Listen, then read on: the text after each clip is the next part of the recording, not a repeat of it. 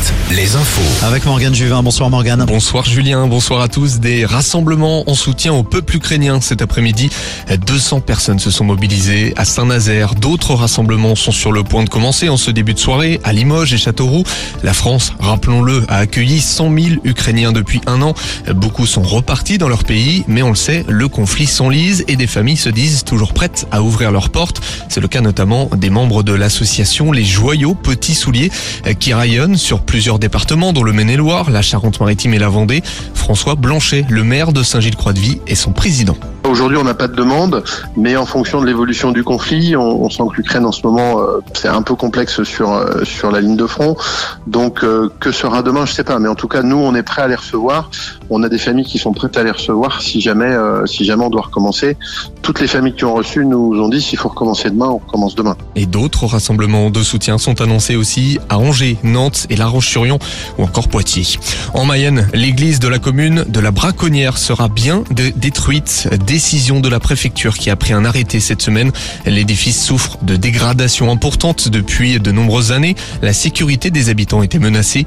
Le diocèse avait lui-même donné son aval à la destruction il y a plusieurs semaines. Le magasin nantais Burton of London va fermer dès demain. L'entreprise fait l'objet d'une procédure de sauvegarde depuis début octobre.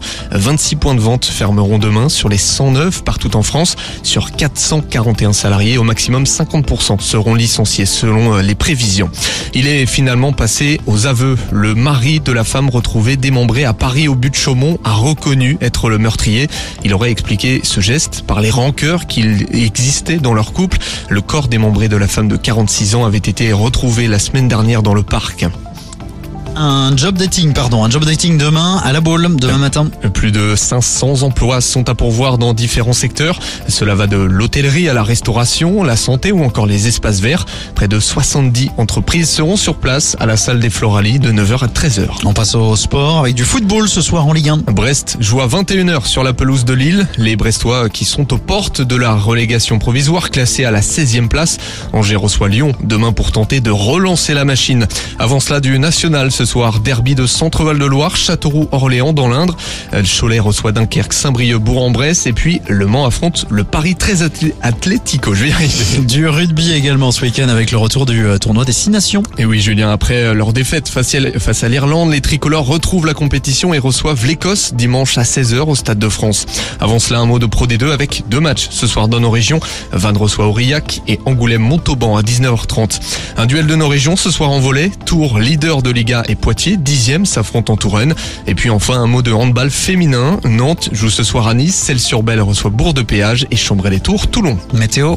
La météo avec manouvellevoiture.com. Votre voiture d'occasion disponible en un clic. Le temps va se rafraîchir demain. On va perdre environ 2 degrés un peu partout. Les maximales seront comprises entre 8 et 11 degrés. 11 degrés en Charente-Maritime. Le ciel va